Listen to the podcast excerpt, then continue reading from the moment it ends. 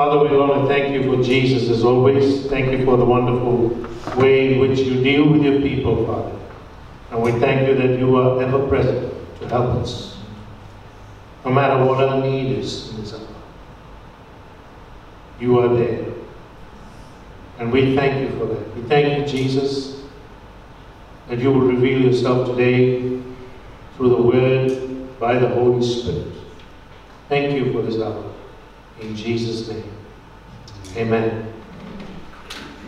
You know, saying that we live in the very difficult times is an understatement as we see the world deteriorating every day. And I just wanted to emphasize on an aspect of the Bible that speaks about spiritual growth. And uh, it may be an odd subject at this time to consider, seeing that we have been Christians for a very long time, most of us. But the Lord was emphasizing this message, and this morning Karen gave me a piece of paper that just confirmed it. And I was just so grateful to God that He speaks to us in so many different ways, emphasizing what He wants said. Amen? And we want to hear what the Spirit of the Lord is saying, not what a man is saying. And so we need to understand spiritual growth in the context of the times that we live in. How do we grow in these difficult times? And then who causes the growth? Because if we don't understand, we will fall back on our lease, that is to say, our comfort zones, and we will try, we will attempt to live our Christian walk based on what we knew and not what we know. So it's very, very important to understand the way spiritual growth is going to take place in the days ahead. The attacks of the enemy are increasing and uh, they range from being extremely uh, raw kind of attack to very subtle kind of attacks. And we need to know where we are in this battle and how to keep our faith and grow in it. Amen? So, if you have your Bibles with you this morning, come with me to the book of Matthew, chapter 13. And we're just going to look at one verse Matthew 13 and verse 35. And Jesus been speaking to his disciples in parables. And there were a lot of issues raised because of that. But in verse 35 it says, that it might be fulfilled which was spoken by the prophet, saying, I will open my mouth in parables. I will utter things which have been kept secret from the foundation of the world. Spiritual growth is dependent on revelation of God's word by the Holy Spirit. Simple as that. Okay, any other method is merely intellectualism and academic. It has no value in heaven or on earth. Absolutely no value. You can apply it, but you will get no answer because it is not authenticated by the Holy Spirit. Even though it's the Word of God, even though it's written down in the Bible. And you can take verses from the Bible and cause it to be become something like your pet doctrine or theology, but it has no value unless the Holy Spirit authenticates it, gives it life. Amen? And so we need to understand that spiritual growth is dependent on what the Holy Spirit speaks to us. But once revealed, once something is revealed, it is incumbent on us to walk by faith in the Spirit. Amen? Amen. Once we have the information, it's alive in us, we know it's the Word of God, we cannot excuse ourselves from walking in faith and in the Spirit.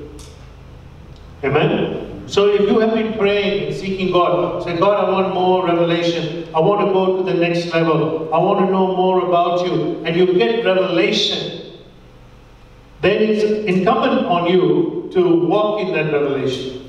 It may not be uh, entirely uh, visible to you. It might not be entirely known to you, but a portion is given. Amen? A portion is given for you so that you can grow. Spiritual gold, yesterday I was talking to somebody in Syria. She's a registered nurse working with people in war-torn Syria. She said mental health problems are great, there are all manners of suicides going on, bombs are falling everywhere, but she's out there serving the Lord. And she was reminding me about the anointing on my life, and she said, you know, don't forget the anointing on your life, it's like gold. I said, spiritual gold does not come except through trials and tribulations. 1 Peter 1 7 says, the trials of your faith produces something more precious than gold. So if you're considering your life and saying, why have I been through all these things, right, and all these difficulties, then you need to understand that it was for a purpose to help you to grow, not to diminish you or to destroy you. Amen? And the enemy, of course, uses such things to come against you, to destroy you, but God uses such things to lift you up and position you for greatness and for power and for glory and to be with Him. Amen? So, the second thing we need to understand is, along with trials and tribulations, to produce something more than gold, more precious than gold, and to grow spiritually, it comes with timing. Amen? You cannot receive the entirety of what God has planned for your life in an instant. Because if that, if that happens, you're going to explode. Amen? So you need to understand that when God speaks, He may give you an end picture, but He doesn't tell you the journey. Like He spoke to Joseph and showed him two dreams about how great he's going to become. But Joseph had no idea of the kind of journey he was going to go on, and he lived a terrible life for 17 years. And one could have easily said, Lord, where are you? Why aren't you working in my situation? But he didn't say any of those things because he knew who God is and what God had spoken. Amen? And you know, I, I commend Joseph because I know how weak I am. And I go back and I question God. And I say, God, where are you? Why aren't you helping me? Why aren't you doing this thing? Sisters, be patient. My grace is sufficient for you. And this trial is of me for you grow and become stronger. So then you get timing. When timing comes into play, it causes a waiting. Amen? And you're in a big hurry, you want to get to this place, this end place that God has shown and revealed, but you can't get there till God has authorized you to move forward. Okay? The second thing is that when revelation comes, it is not given in its entirety, as I said, no matter who you are in Christ Jesus, no matter how much you've done for Him, right? No matter how many results you produce for the kingdom of God, you still don't know what is coming next because it's only when He reveals it to you. So, what happens is that many people mistake this and they go ahead of God and they fall into trouble. The reason God does this is because they are safeguards Amen. These are safeguards in God's methods to preserve us by other means. So I'm not going to read these passages, but you can take it down if you're taking notes. Psalm 25, 21. Psalm 40, 11. And Psalm 61, 7. Psalm 25, 21, 40, 11, and 61, 7. So here we are. We have received a portion of information. We know our Christian walk to the extent that it has been revealed to us. And God, in spite of that, preserves us. Okay, this is the word. Preserves us, even though we do not have full knowledge. In other words, don't attempt to preserve yourself with the knowledge that you have. Okay? Hand it over to God and say, God, I don't know what's coming next. I don't know what tomorrow is going to bring. But I lay my life down at your feet. You take it up. I'm not going to take it up. Amen? And God begins to do a wonderful, wonderful work when we are submitted and yielded in his hand. I once asked the Lord, I said, Lord, how is it possible for a tender plant to grow in the forest, seeing that it is open to the weather and to all manners of evil around it? He said, Son, have a look at the forest. And I said, Yes, I see the forest. So What do you see? I said, I see the trees, all the big trees. He said, They were all tender plants once. Hallelujah. You know, it's a simple thing. It's a simple equation. We don't, we don't look at those things, at the ways of the Lord, that He preserves us. He keeps us. He keeps us from falling. He keeps us from being attacked by the enemy. He keeps us in all sorts of manners and situations that we cannot keep ourselves from. Amen? So spiritual growth is not about you, you know, uh, pushing out something and making it happen. It's about you resting in the Lord. Amen? And then God begins to move. God brings angels to minister to you. You know, Jesus was ministered to by the angels in his desperate, desperate situation. You don't know the kind of people that will come into your life in your in your most difficult situation and they'll just drop a word or they might, you know, say some, drop off something for you and, and, and it changes your life. It's a, the right person at the right time saying the right thing or doing the right thing and it, it is an intervention in a very, very difficult. Amen? So many people have said, I was on my way to commit suicide and then God sent somebody and said a word and then I changed my mind. And then I did, and today I'm here, I'm a servant of the Lord, I'm traveling and preaching the gospel. And that's how God works. Because if you don't understand that, you know, uh, you, you don't have to push, that's what you're going to do. You're going to push. And we've got to relax. We've got to let the Lord handle the situation for us. Amen? When we are able to understand that God works through all of these matters, then we can wait on the Lord and not press ahead without wisdom and without understanding and without knowledge. These are the three building blocks of a building. Amen. Wisdom, understanding, and knowledge. Proverbs 24 speaks about how a building is built. Okay? And, and no building is built in a moment. It is all built progressively over a period of time.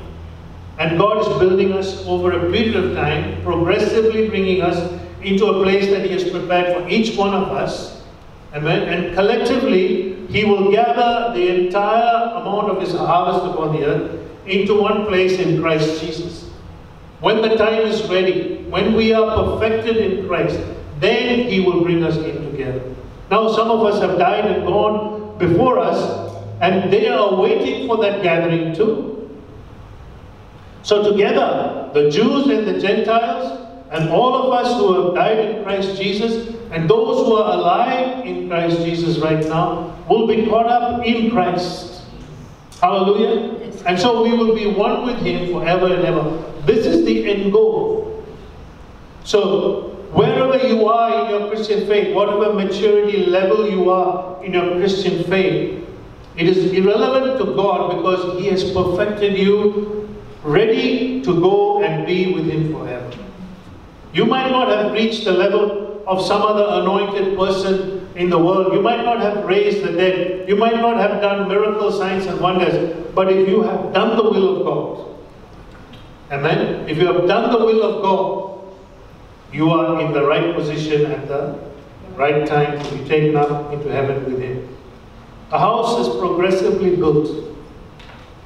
But during the building process and after the house is built, we must recognize the lordship of the builder. Amen? I've seen so many Christians, you know, they make a big mistake at this point. Come with me to Hebrews chapter 3, and we're going to look at a couple of verses. Hebrews chapter 3.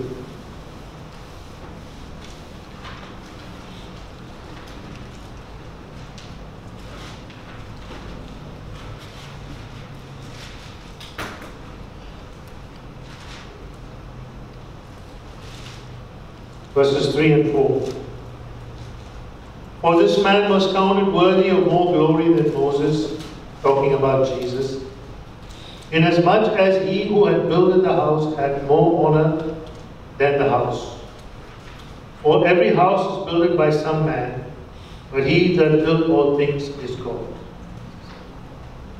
So, what happens with Christians is after they come to Christ, after they have been given a certain amount of spiritual growth and they begin to understand the ways of the Lord a little bit, they disengage themselves from the Word. And what they do is they deviate from the truths of the Word. They go ahead in front of the Holy Spirit, not waiting for the Holy Spirit. They fall into sin. They live a dual lifestyle, thinking it's okay. One leg in the world and one with the Lord. They attempt to falsify and justify their existence based on what they have understood about the Word. And some never admit that they are wrong. Recently, we have come across a situation in New York where this man of God has followed 6,000 people in the church, well-known church. Many years he's been going well and then he goes and has this affair with this woman and falls. But what was he building? That was the question. Because now an investigation is going on about what he was building. And what was he doing? You see, when you get into a popular vote, when you get into popular situations, and you follow a man, you cannot grow. What is actually happening is you're being diminished in the presence of this man. You're being diminished in the sight of God because now your accolade and your eyesight is upon a man, not on Jesus. They have the form of godliness, they present godliness to you. They present godly worship to you, but it is not of God. So, discernment in the last days, in knowing how the Holy Spirit is working in a particular situation, in a particular church, in a particular person, we need to understand that. Otherwise, what happens is we disengage ourselves from the Word and from the life of the Word to listen to someone else. While I was preparing this message, I was reading a passage that I wanted to include into this passage, into the message today. And as I kept reading it and, and I included it, and I was looking at it, I felt there was something wrong about it. So I said, let me do some studies on it, and I went and studied it. And I realized that the information that I had gleaned from that particular passage was erroneous. It was not saying what I thought it was saying. It looked good. Hmm. It looked like what I wanted it to look like, perhaps. But it was not saying that. Hmm. And so when I investigated my thought pattern and what I was trying to put into the message, I realized I was making a mistake in presenting that particular passage. And that's what I mean by disengaging yourself from the word. Okay? And so you need to be very careful about the kind of word you bring, the kind of word you give someone, the kind of prophecy. Today, read today's teaching letter. It's on what is the aspect of prophecy and how is it governed in the body of Christ and in the sight of God? Right? Very important to understand because we are living in such times. So don't disengage yourself from the Word. Meditate upon the Word. Spend time with the Word before you begin to bring something out. Then you will grow. Now, why did the Holy Spirit show me that? Because all these years I had believed something about that passage which was not true. And so it is getting to be a time now when you and I cannot afford to walk in our familiar path. Because God has removed the cords of familiarity from our Christianity and He is causing us to come to that place where we will depend upon Him entirely and, and he is disengaging. So what we're seeing in the world is a lot of falling away from the church. A lot of so called Christianity going on. Wrong houses being built. People who say they are Christians are not actually turning out to be Christians. And we have to stop. And we say, what is God doing? How do I grow in the midst of all this? Has it got to do with confusion? And why is it there? His reason is because it has to do with confusion. Because we have alienated the head from the church. We have alienated Jesus from the church. And when we do that, we speak death to the body. You see, when you cut off the blood supply of the Lamb, Jesus, to the body, and you say, I don't need Jesus anymore, I'll have him as a representation, that's fine. But I don't need him anymore. He doesn't need to govern the church the way I run the church or where we do worship or any of those things. He doesn't need to govern it. We can do it. And what you're doing is cutting off the blood supply to the rest of the body.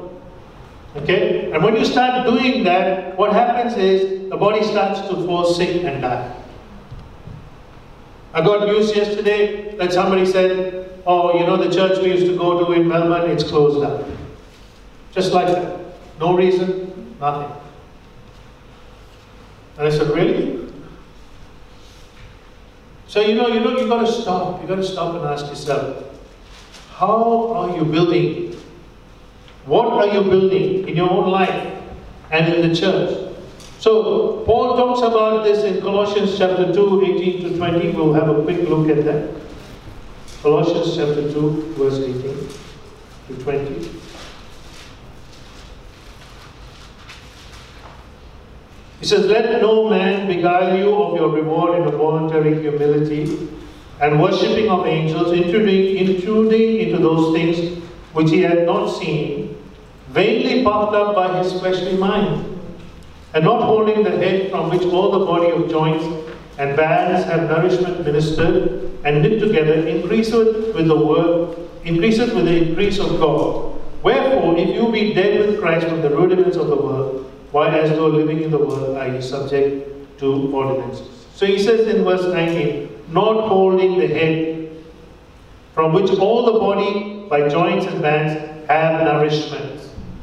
Amen? And the unity and the knitting together is by the head, the Spirit of God working in the church, declaring Jesus Christ as the Lord, head of the church, till we acknowledge that, till we make Him Lord, till we say, Yes, Lord, I bow my knee to you. and you are the Lord of the church, not me. Not a denomination, not a pastor, not an individual, not some fancy system, but Jesus Himself. Hallelujah. Let's go to 1 Corinthians chapter 5. Verses 6 to 9. Your glory is not good. Know you not that a little leaven leaveneth the whole lump? Purge out therefore the old leaven, that ye may be a new lump, as you are unleavened. For even Christ our Passover is sacrificed for us. Therefore, let us keep the feast not with old leaven, neither with the leaven of malice and wickedness, but with the leaven, unleavened bread of sincerity and truth.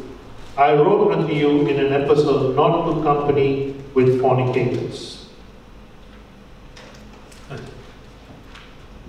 You know how many fornicators are there in the world today? not to accompany with fornicators. He's not talking about the people in the world. He's talking about the people in the church mm. who are fornicating. The situation in, in, in, in New York that happened to that pastor was fornication. Right? So, what is happening to the body of Christ is that they said we can walk in this manner disregarding the head, disregarding what the head says, and we don't care. I mean, so 6,000 people are being led astray by one man. And you multiply that around the world and see how many thousands of people who are going to churches where pastors and leaders and other people in ministry are not walking in the word, not only in fornication, but in other things that are error. We have to stop. We have to say, have, have we lost the way? Right? And you know, we are at the point, at the very point of something huge happening in America.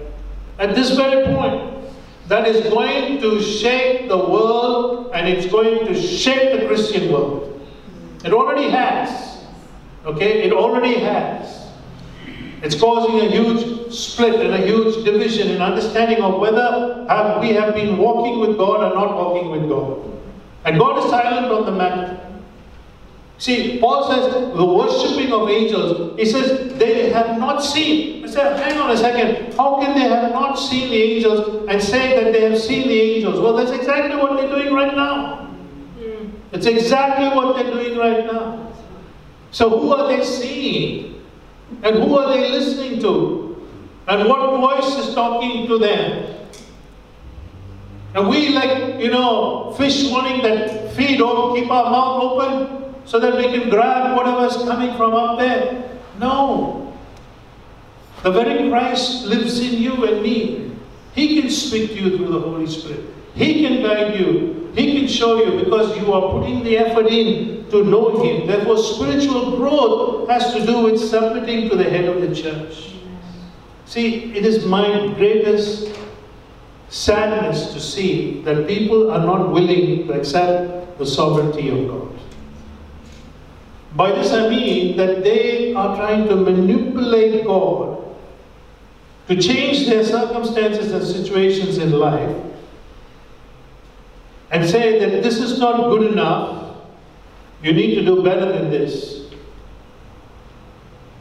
The Jews did that to God. When they came into the wilderness, they said, Oh, this is not good enough. The manna from heaven is not good enough. The fire by night is not good enough. The pillar of cloud by day is not good enough. We want to go back to Egypt. So they started to moan and groan and complain and mutter. And God got angry. And God destroyed most of them.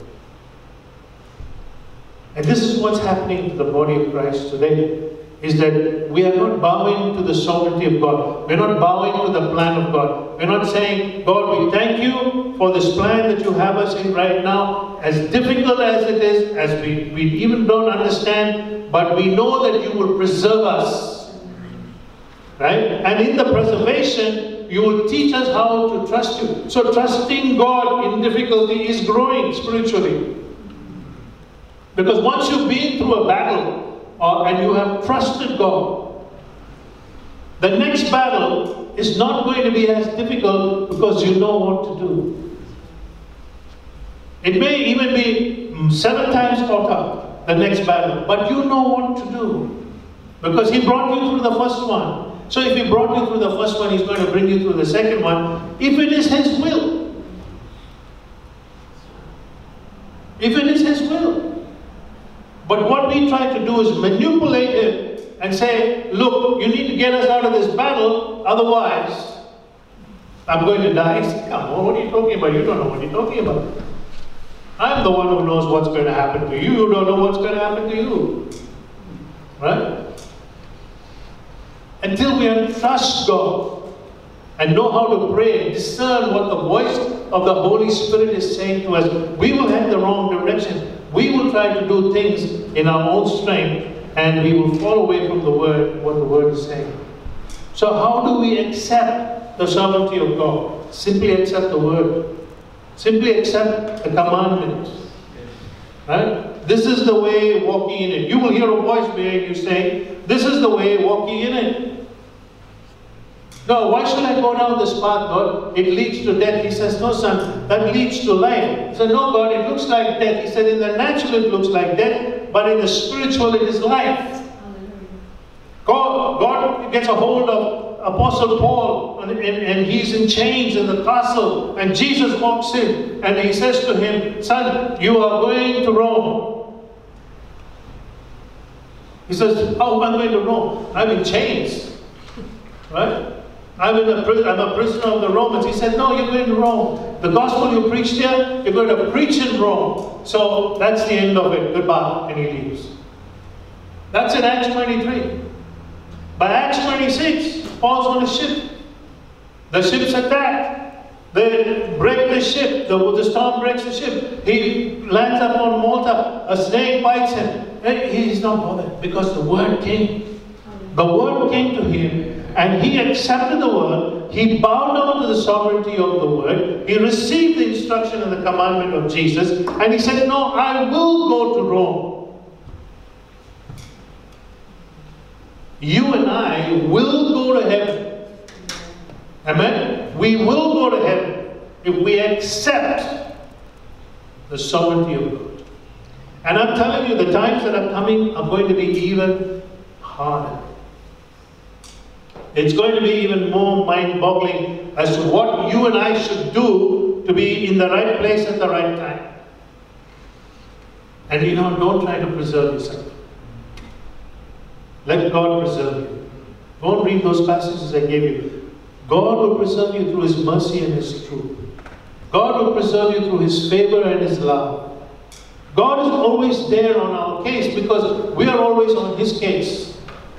Amen? We are always on His case, saying, God, we've become a Christian. We are a son, we are your daughter. How about it? He says, Don't worry, trust me, I'll take you through this. And we can't handle it because we live in flesh and we are finding it difficult. See, many have tried to set up their own Christian life based on the knowledge of the Bible or someone else's knowledge or visions. And, and, and we can't live like that. I don't, I don't have any problem with visions and dreams and any of those things because I have a lot of them. But I always take that back to the Lord. I always go to the Lord and I say, Show it to me in the Word. Confirm it to me. I wait on the Lord. But if you don't wait on the Lord, what happens is you run with what you think you saw. You run with what you think you know. And you fall into a pit. And time and time again, I've had so many people. You know, when we first came to the Australia six years ago, People started saying, you know, I saw this vision of you. You're the man for this season. You're the man for this area. And, and, and you did this and you did that. I said, well, great, man. I said, why don't you get up and testify to the church that what you saw? Next day they leave the church. Half a year later they leave the church. But if I'm the man Hang on a second. If I'm the man for the season, why are you leaving the church? See? It doesn't make sense, so I don't listen to them. Or I've had maybe a half a dozen to a dozen people tell me this in the last six years. I said, no, I put that aside. I said, I'm not interested. But none of them are here in the church. None of them. How can, how can you run with something that is not confirmed in your life, that is not authorized by the Holy Spirit, that has not been put in place by Him? It cannot. You cannot walk in any other way other than what the Holy Spirit has said. You cannot grow unless you bow your knees to Jesus and accept His sovereignty and begin to receive His revelation. That's why He speaks in parables. He said, so that you will know and they won't know. So you might know, the rest of the church won't know, and when you take the steps that you do, they still won't know. Hmm. Because God has not revealed it to them. And you're all alone. And you've got to take the steps in front of your brothers and sisters. Exactly what happened to Peter on the on the rooftop. And he got this knit of his sheep uh, with animals in it, and the voice saying, Rise, kill and eat. And, and, and he said, No, no, no, I don't I don't eat anything unclean. He said, No, they don't call them unclean, and I call them clean. You're going to the Gentiles and you're going to preach the gospel to them. Now he's all alone. He's the only one who had the vision. How is he going to face his fellow man? That's what the Bible says. He feared his fellow man. But he bowed his knees to Jesus. And he said, okay, he has confirmed it. Over and over again, I'm going. My friends, the last days are going to re require you to submit everything to Jesus. Otherwise, they will take you for a ride The visions and dreams will take you for a ride. The prophecies will take you for a ride because they're not coming from God. Only some of them are coming from God. And you need to be discerning in the last days. And because of this, many have made shipwreck of their faith. I love that word that Paul uses in the Bible. Shipwreck of your faith. It means total and utter destruction of your faith. Nothing left. You have no faith left. And what did Jesus say? When I come back to the earth, will I find faith? See, we have to live in a time when spiritual growth is changing and it's not like what it used to be. Okay, attending church on a Sunday morning, rest of the week living like the devil, then coming back on Sunday, raising your hand and worshiping the Lord. Forget it. Okay? That doesn't work anymore. People can see through all that rubbish now, much more than before. And so they're not willing to accept what is not coming of the truth. Even the world is not willing to accept what is not truth. So they are fighting tooth and nail for their rights. Because they're saying this is not the way a man should treat another man. They're fighting for their rights. Why? Because they say that's not truth. That's not the way it is. It's meant to be. So if they can do it, why can't we? Why can't we stand for the truth with, between ourselves and in the body of Christ and say, this is not from God, or this is from God? Because discernment comes. God gives us the understanding. All spiritual growth is dependent on revelation by Jesus through the Holy Spirit and with understanding. It becomes the lamp, it becomes the light to our feet, to our path. We can see, okay, it's only one step that I can see. I'm going to take it because I trust God. Okay, and then when you take that step, God honors your faith. Hallelujah. Where are we today in the body of Christ? That's what we've got to ask ourselves. What is God prepared? What is God illuminating? What is God showing us? And why is He talking to us the way He's talking to us? God is taking His time to build His habitation. He is the builder. He is the planner. He is the designer. The building is our soul and our spirits. We are the temple. The local body church, the worldwide church. We're all aspects of His plan.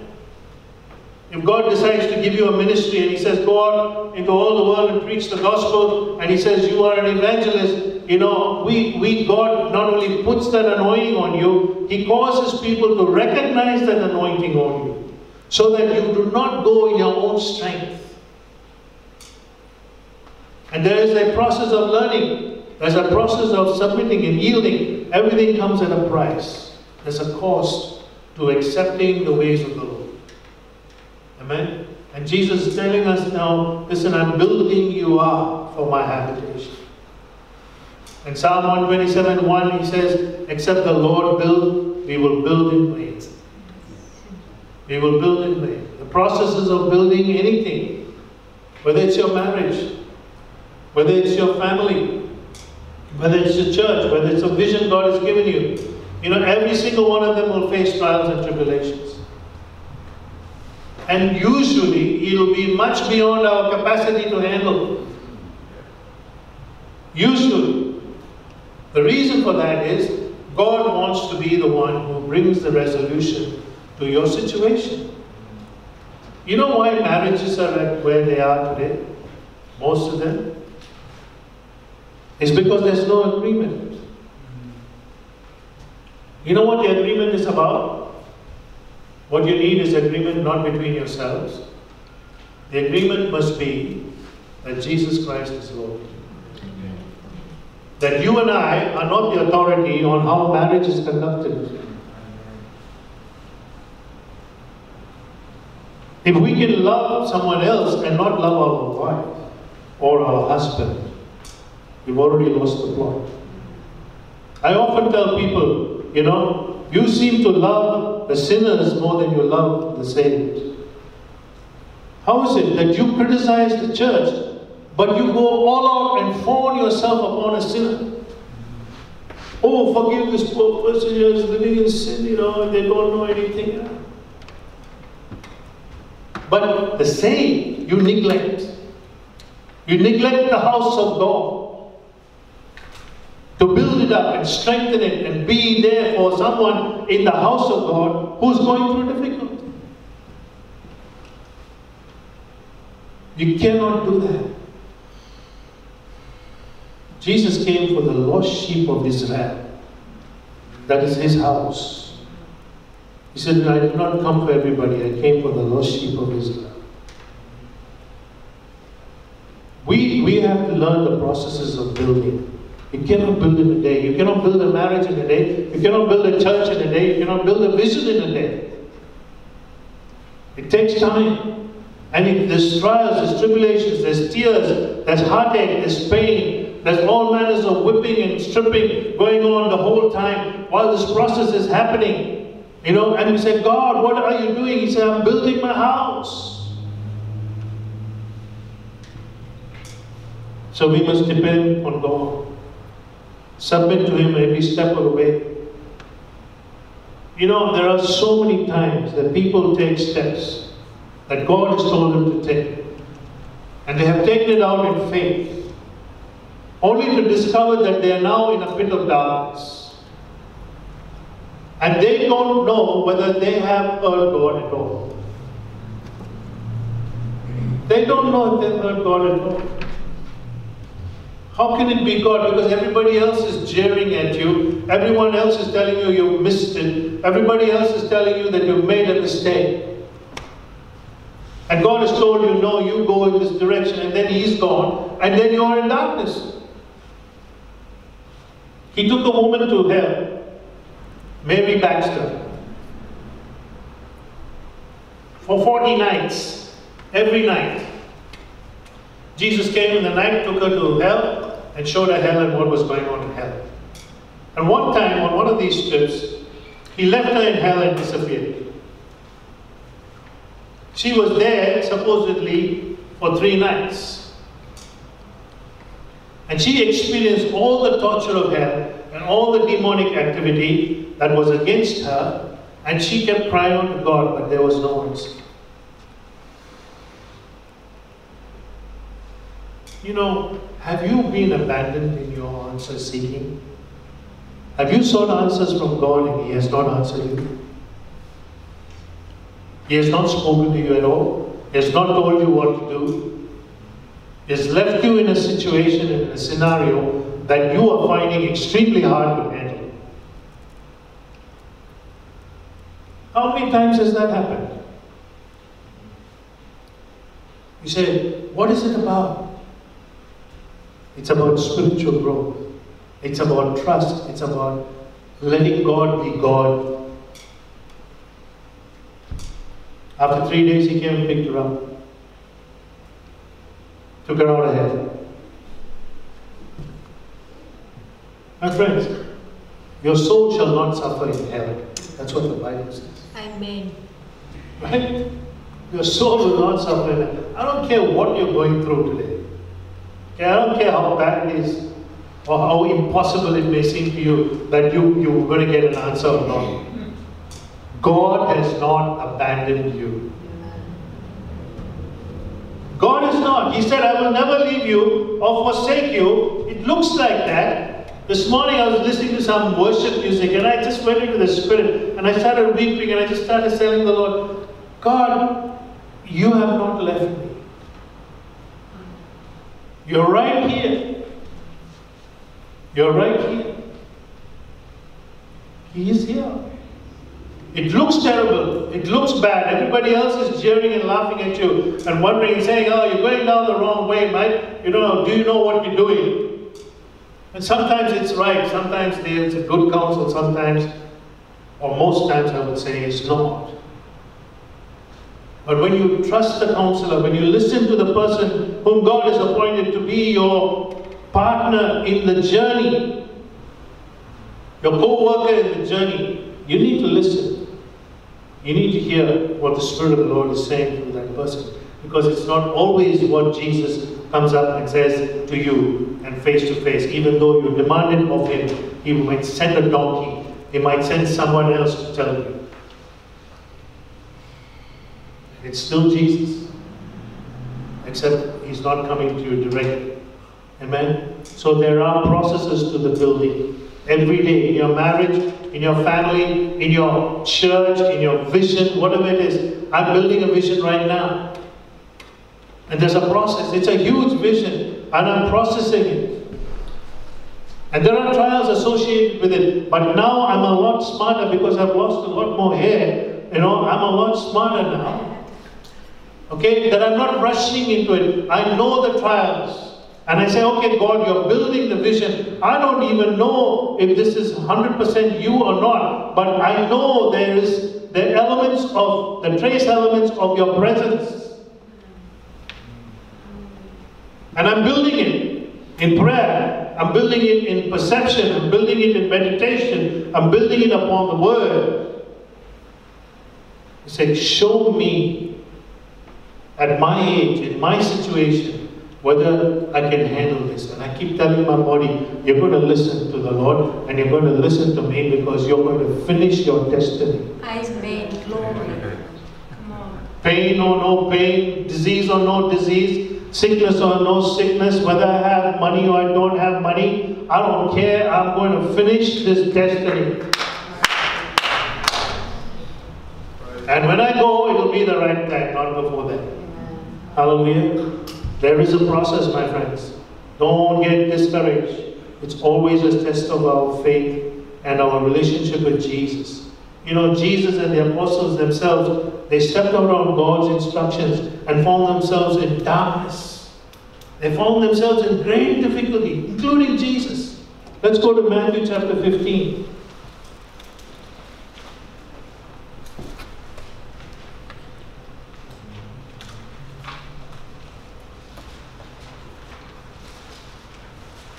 Matthew chapter 15 and verse 12. Then came his disciples and said unto him, Knowest thou that the Pharisees were offended after they heard this saying? Now, before this passage, uh, he had been speaking to them in parables and he's telling them things that, you know, they did not understand. And he said, You guys don't understand anything, so I'm just not going to talk to you anymore. And they got offended.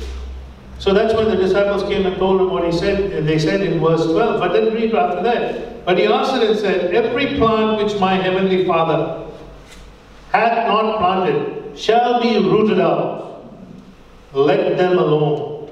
They be blind leaders of the blind, and if the blind lead the blind, both shall fall into the ditch. God, Jesus had been saying things that, he, that nobody had heard from before the foundations of the earth. When he turned up on the earth, and 4,000 years of the earth had already existed. The Pharisees were there, the temple was there, the ordinances of God were there, all the testimonies of what God did for the Jews were there. But he came and he started speaking in parables, and he spoke and uttered, he gave utterances of truth and revelation that they had never known or understood.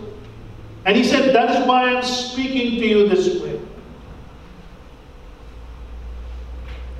That is why I'm speaking to you this way. He said, God, I followed your instruction, and here I am. The Pharisees are offended against me because I spoke a word. Well, good. You've achieved what I wanted you to achieve. You see, the cost is always on us. But Jesus bore the cross, the cost on the cross. What you and I are carrying is a very small portion of what he carried. Very, very small, insignificant in the scheme of things, insignificant. You and I will never be able to carry what he carried.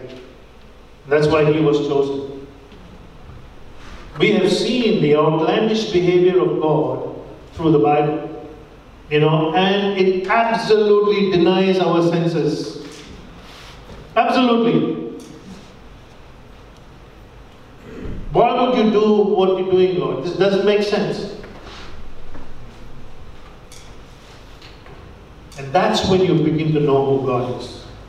That's when you begin to grow. That's when your spiritual growth takes shape. That's when you put aside your offenses. That's when you say, okay, God is teaching me love. God is teaching me truth. God is teaching me a way that I have never known before. Go to the cross and die on the cross like a shameful beggar and a robber and a thief because through that I'm going to save the world. Ah, come on. It doesn't make sense. That's why most of the world doesn't believe. Because they say, this is ridiculous, this is foolishness. But we know, not only because it is written in the Bible, because the one who saved us came to us and manifested himself to us. I was watching that movie, Risen. I love that movie. George gave it to me. I keep watching excerpts of it from the YouTube. And there's this one scene that I keep watching the whole time. And the centurion is now sitting with Jesus. He had killed Jesus. And now this, he's sitting with Jesus, and Jesus looking at him after the resurrection. And he said, Now, what is it that you fear most, centurion? You see, that is a question you've got to ask yourself. What do you fear most? That after all the years of your serving the Lord, that it will be not true? Because I can tell you, when you question God in your situation, that's what you're saying to Him. That you cannot get me out of this. And He says, I'm risen. I'm risen. What more proof do you want? See, we cannot settle on the foundational truths of the Bible. That's why we go looking for something else. And usually end up in trouble. And then when we get tired of the way God deals with his people, we go and look for someone else to help us. Right? God behaves in the way he wants to behave. He's, he's outlandish. I go to a meeting and he picks up this really huge woman and he throws her three feet in the air. No one near her. I'm not there.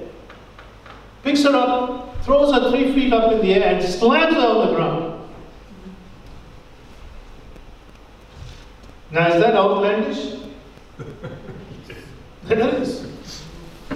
I don't know what it's about, but she knows. Because she gets up after the meeting, comes to me and says, God spoke to me. Never seen anything like that in my life.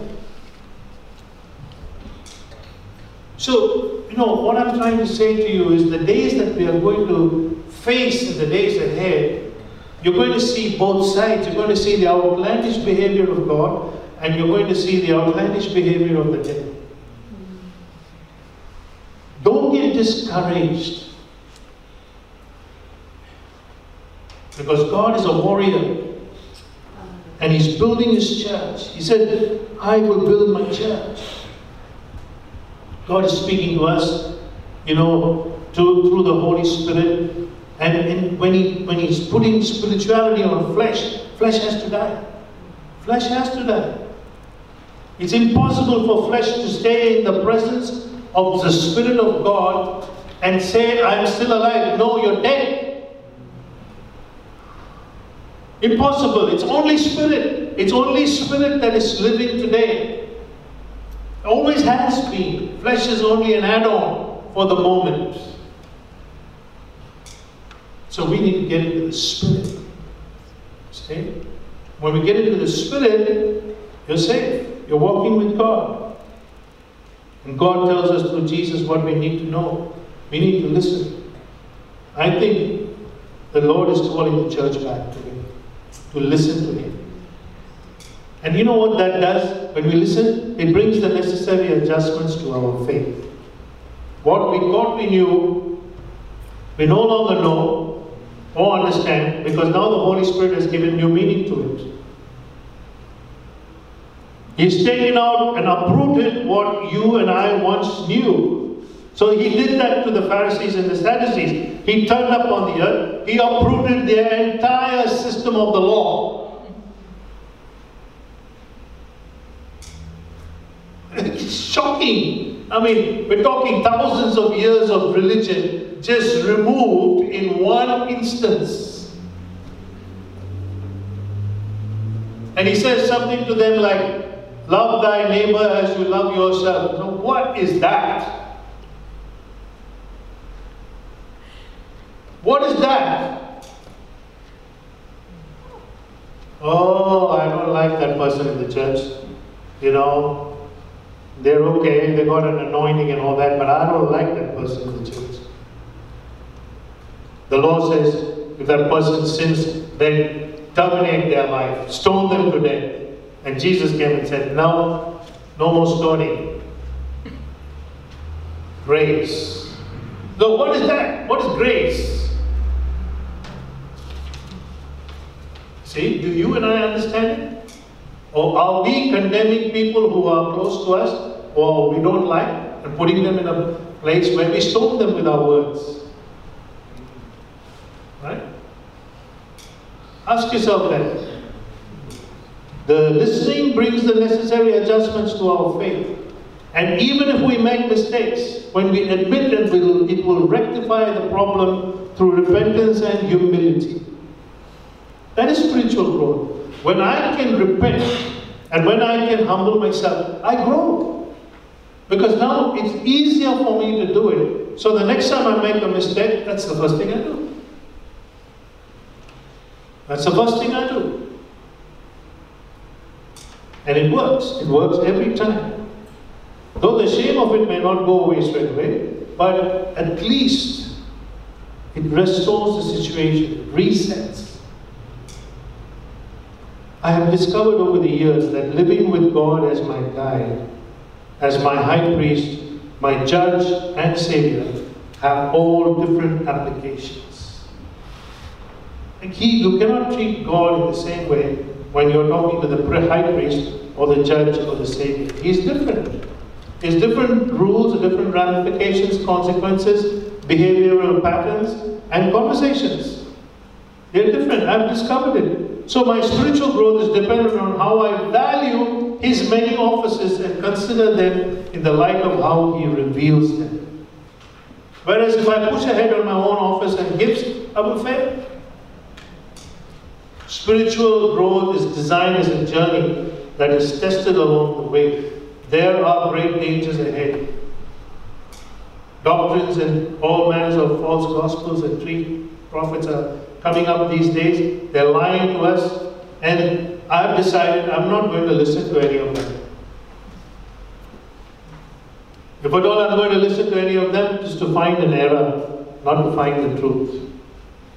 Because if the truth is going to come to me, it has to come in the form of Jesus.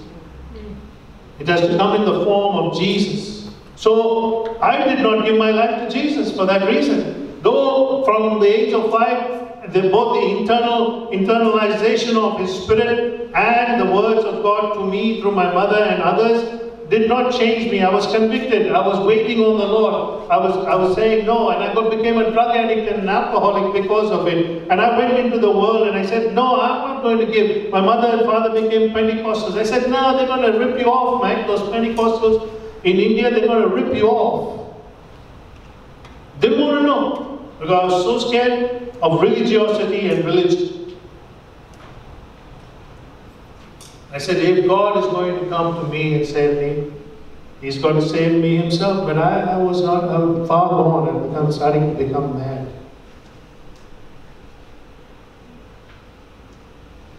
And then He appeared. And my bedroom wall disappeared. And Jesus was standing there, looking at me. I still did not give my life to the he spoke to me as Father God and said, I love you. Why do you think I don't love you? I still did not give my life to the Lord. Then finally one day, he said, if you don't accept me now, you're dead. Physically and spiritually. I got saved in the waters of baptism because took three attempts of God, three manifestations of God to get to me. That's how strongly I was rejecting what was not of God. But I didn't know that I was rejecting what was of God. Let us not make that mistake. And God comes and speaks, know it is God because you are His child and He is your Father. And He said that my sheep hear my voice. My sheep hear my voice. He will never lead you astray. Trust Him, no matter what comes your way. Amen? Shall we pray?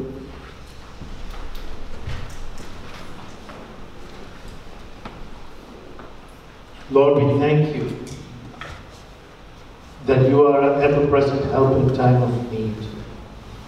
And there is nothing in this world that you have not overcome. And for us, it must be a revelation. So today I ask you that you release to us the spirits of wisdom and revelation in the knowledge of Jesus and what it is that you've done with him and through him. That we might receive what we need in this hour and that we might expand and enlarge and grow in the Spirit. This is your desire for us. And whether we finish it in full knowledge or not, our journey, let it be guided by your Spirit. Let it be protected by your blood. And let it be infused with the power of the Holy Ghost, that we might fulfill our destiny with joy. And we bless you this day in Jesus' name. And we bless everyone in Jesus' name. Amen.